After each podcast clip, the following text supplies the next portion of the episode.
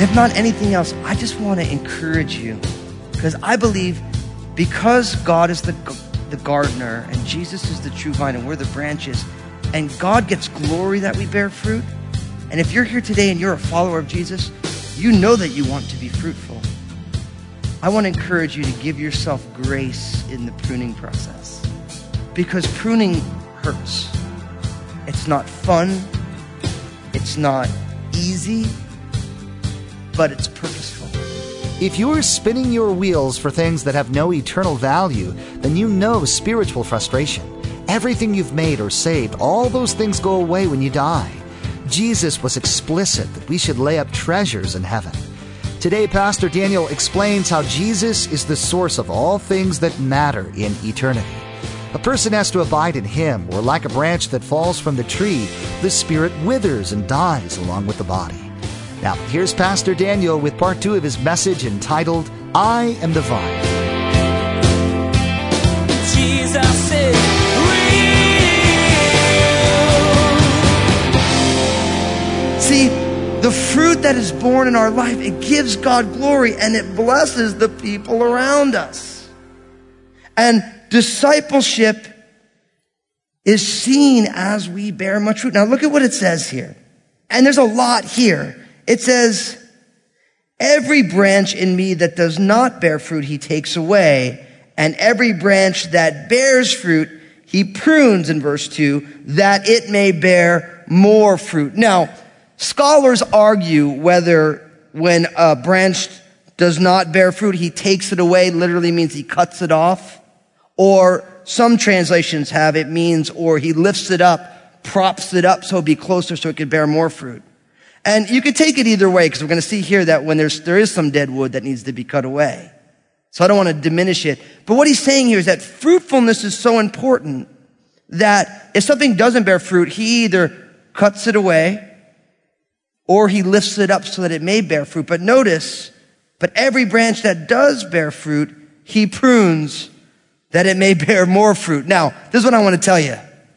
The problem with fruitfulness is that oftentimes fruitfulness hurts more because pruning hurts. I just did it today. I knew I was going to study this. You know, we moved into our house, we planted some privacy trees. I'm not really, I don't have a green thumb at all. I don't have one at all. So I was talking to the people about this. I said, listen, we just planted some at the, at the beginning of the season. Listen, at, in, in October, end of October, I want you to cut a foot off the top because what will happen is it'll grow up and it'll grow out. It'll be perfect. So I was out there and I had my little clippers and I was walking through and I was clipping all these things and I was thinking about this verse.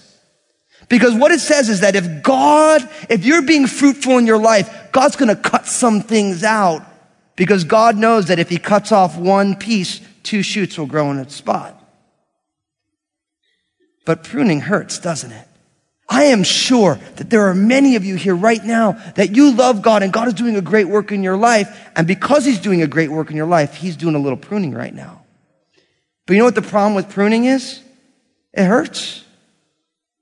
You're getting cut, so to speak. You are losing things that you really wanted. Except the problem is the branches don't understand what the gardener is doing. Those privacy trees that I was cutting today, literally knowing I had to do it, knowing I was teaching this text, they didn't know what I was doing. They probably just like, ow, if they could talk to me like, hey, Fusco, what are you doing? I'm growing here. This is good. I'm way taller than I was when you planted me. I'm way wider. I'm pushing out. I'm growing up. But they don't realize that I know that if I cut a foot off the top, that it's going to get taller. It's going to be twice as tall next year and it's going to fill out. So my friend, listen, I know that pruning hurts. And if you're in a pruning season, you have to realize God is the gardener. And he knows that if he cuts strategically in your life, that you will be more fruitful. That's what he says, right? Verse two, it's as clear as day. And every branch that bears fruit, he prunes that it may bear more fruit. Do you see this perspective that Jesus gives us when he says, listen, don't worry. If you're getting pruned, it's because God's going to bear more fruit. And why does God bear more fruit in your life? Because by this my Father is glorified that you bear much fruit. And God is a master. He is a master gardener. He knows exactly what he's doing and he knows why he's doing it. Now, notice this, verse three. You are already clean because of the word which I have spoken to you. I believe verse three is there for a reason because God's word is like a scalpel in the heart. When was the last time you went back to God's word afresh and reevaluated your life? When was the last time you said, my view of money, my view of entertainment, my view of my possessions, my view of myself? I'm going to come back and say, God, how does my life line up to this thing? Because you know what happens when you do that? God's word, it's like a laser, isn't it? That's what it says in the book of Hebrews, right? That it goes down to the division of soul and spirit, joints and marrow. Listen, no scientist can divide the division in the human consciousness between soul and spirit. But God's word does that. See, we have to come back and say, God, my life, I want you to prune based on your word. Because God loves us enough, as I like to say, to keep us the way that we are. He accepts us just as we are, but he loves us too much to keep us this way. And he wants to bear precious fruit in our lives, but God's ways of bearing fruit and our ways we want God to bear fruit don't always line up because our ideas is, Lord, just give me more, more, more. Don't take anything away. I want ease and comfort and I just want it to be simple. And God's like, listen, if you're bearing fruit, I'm going to start pruning some things away because I know because you're bearing fruit, if I prune, you're going to bear more fruit. But how many times we're saying, God, I want to grow. And then he starts doing things so that we grow and we start getting mad at God for growing us. I said this before. As a pastor, people say, Pastor Daniel, can you pray that God will make me humble? You know what I always say? I'm like, are you sure you want to pray for that? Because you know what happens when someone says, Lord, humble me? Humbling is nasty business. It's never fun, right? Because all of a sudden you realize I did this wrong, I did this wrong, I got all this, and all of a sudden everything's crashing down. You're like, oh no, what's happening? It's like, no, this is the answer to your prayer. Praise God. And then a believer shows up and says, oh, listen, listen, it's okay, because all things work together for good. You want to knock them out, right? It's like, and then you feel worse because you're like, what's wrong with me? Quoted me a Bible verse, I slapped him in the head. Or maybe you didn't, but you're like, remember that TV show Ally McBeal where they did these cutaways and she'd be doing karate on somebody? She wasn't really in her brain, she was doing, never mind. So, some of us are like that. You know, you don't really hit them, but you, in your brain, you're like, oh man, it'd be so good just to end them. See, my friends, listen. Bearing fruit glorifies God and it's a blessing to people. But fruit bearing, there's a price to pay for it. And if not anything else, I just want to encourage you because I believe because God is the, the gardener and Jesus is the true vine and we're the branches and God gets glory that we bear fruit. And if you're here today and you're a follower of Jesus, you know that you want to be fruitful. I want to encourage you to give yourself grace in the pruning process because pruning hurts. It's not fun. It's not easy, but it's purposeful. And for many of us today, we have to say, God, forgive me for being cranky while you are doing a beautiful work that I don't yet understand. Because if the fruit of the Spirit is love and joy and peace and patience. See, if you think about all the fruit of the Spirit that you get in Galatians chapter 5, what you realize is that all of those are the exact opposite of how we want to be when God is pruning us so that we bear fruit. Isn't that true? Nobody, when they're getting pruned, has patience. Right? Like, just get this thing over with right now. Can we get back to the way things were before, please?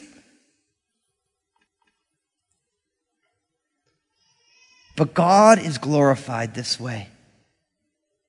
Maybe even right now where you are, just say, God, I trust you. Bear the fruit you want to bear in my life.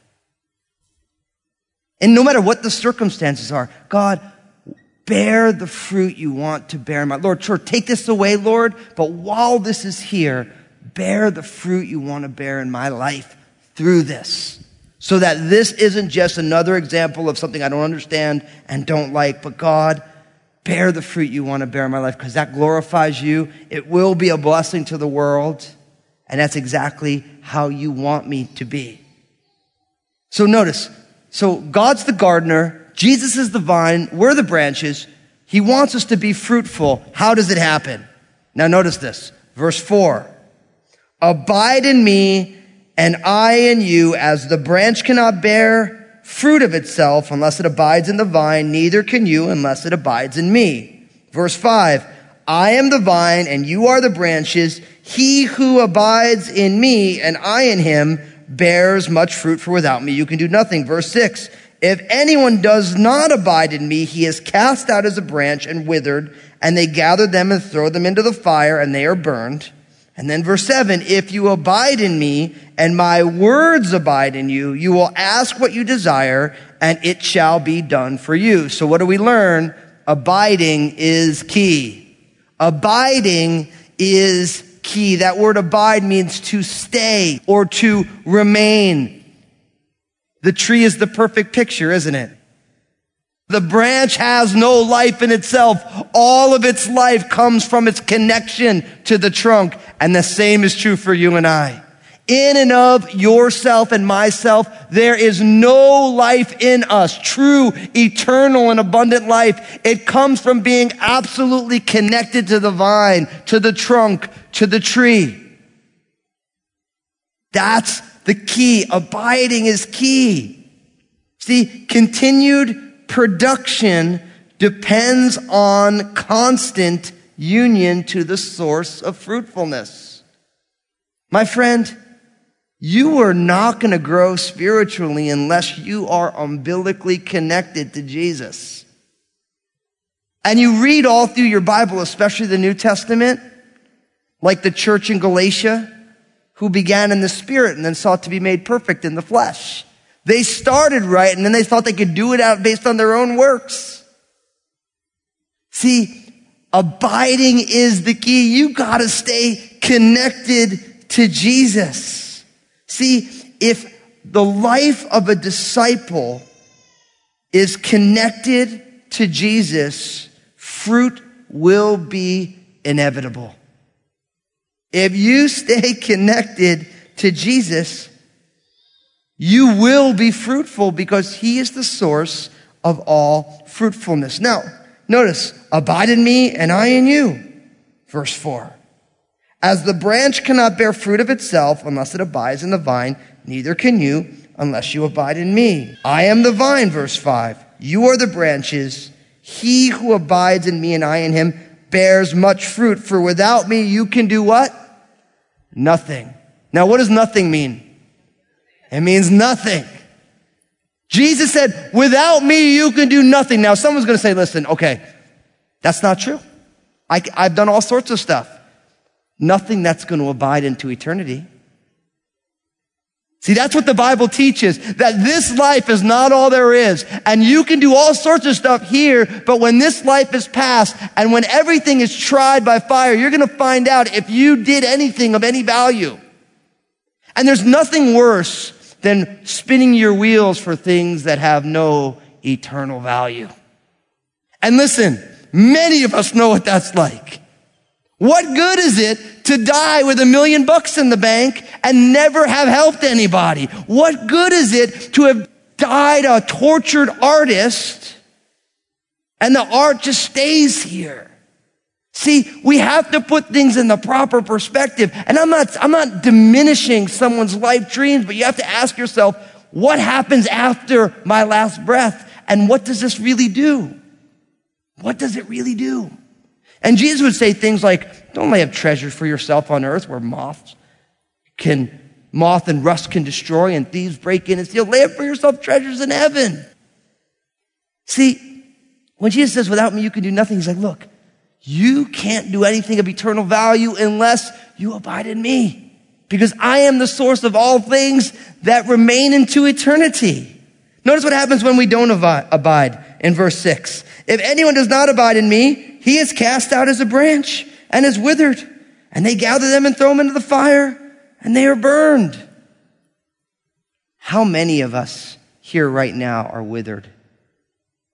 There's no judgment. Because the thing is, is that if you're here and you're like, I'm totally withered. I'm not fruitful. I'm not abiding. I'm withered. All you have to do is say, Lord, can I come back? That's all you have to do. You just have to come on back like the prodigal son who went off and took his father's blessings and he squandered it. And when he comes back, is the father like, yeah, listen, no, I already gave you what I wanted to give you. You're done. Later, bro. Good luck. Is that how the prodigal son story goes? No. When the prodigal son decided to turn when his father saw him on the hillside, and in the story, you can almost imagine that father always looking at that hillside, waiting for his son to return. And he sees his son coming up the hillside and the father gets up. And in that culture, dads didn't run. It wasn't like dads were doing, you know, the, the Spartan race and all this stuff. In that culture, it wasn't dignified for a guy to be all, you know, muddied up doing an obstacle race or whatever. Dads didn't run in that culture. And so you have that father seeing his son, and he runs to him and he falls on him and he, it's like, yes, you're home. And what's funny is, is that the older brother gets mad at the dad for being so excited that his brother who, and you know the older brother, that's the religious people, right? Like when someone who is really horrible gets saved, like, oh, they're not really saved. As if God's grace isn't so radical and cool. We should rejoice when someone comes home. When someone strays away and they find their way back to their father, we should be like, man, right on. Our God is that kind of a guy. Doesn't matter how many times we screw up. He takes us back. But if you're here and you're withered, it's because you're not abiding. People ask me all the time, like, Pastor James, so what about eternal security? I'm like, look, I don't know all about that. I just know my Bible says abide. That's what my Bible tells me. And if I abide, I don't got anything to worry about because Jesus is the true vine. As long as I'm connected to him, I'm going to bear fruit. If I don't, I'm going to wither. So the theology of how all that works out, we'll let guys write big books and argue about it with five people standing there. Our job is just simply to abide in Jesus, stay connected to the Lord. He is the source of all fruitfulness and life and eternal life. And it's all right there in this guy named Jesus, the I am. So all those arguments are fun and they have their place in our lives. But really, how eternal security does or doesn't work really has no bearing on are we abiding in Jesus or not? Because it is a choice. You say, look, I'm going to connect to Jesus today. Sure, it happens by grace and we're sustained by grace, but it's still a decision that you make. I met lots of people who believed in kind of that classic fatalism of Christianity. And I watch those guys, they get all off into garbage, marriages fall apart. They have perfect theology, but they're not like, dude, why don't you just abide in Jesus and do what he says? Abiding is key. Now, look at what happens in verses 9 and following. It says, As the Lord loved me, I have loved you, abide in my love. If you keep my commandments, you will abide in my love, just as I have kept my Father's commandments and abide in his love. These things I have spoken to you, that my joy may remain in you, and that your joy may be full. This is my commandment, that you love one another as I have loved you. Greater love has no one than this, than to lay down one's life for his friends. If you are my friends, or you are my friends if you do whatever I command you.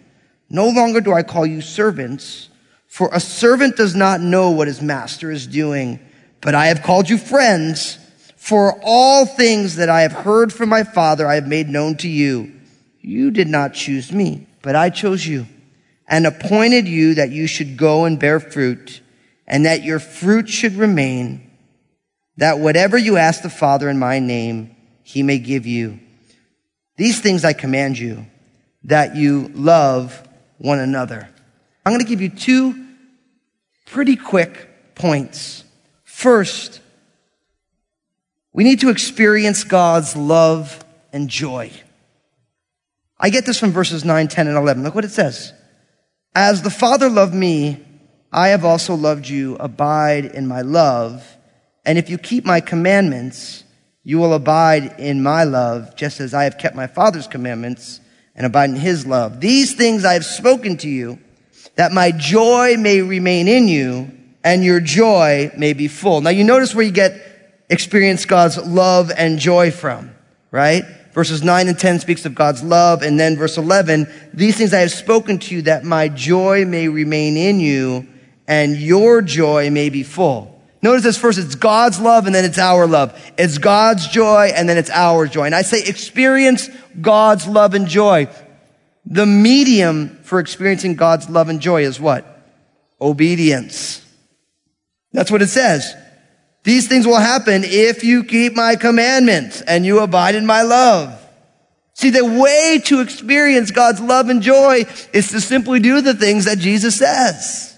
Because we are the branches and he is the true vine and the father's the gardener and he wants us to be fruitful and we abide and we experience God's love and his joy by simply doing what we're supposed to do.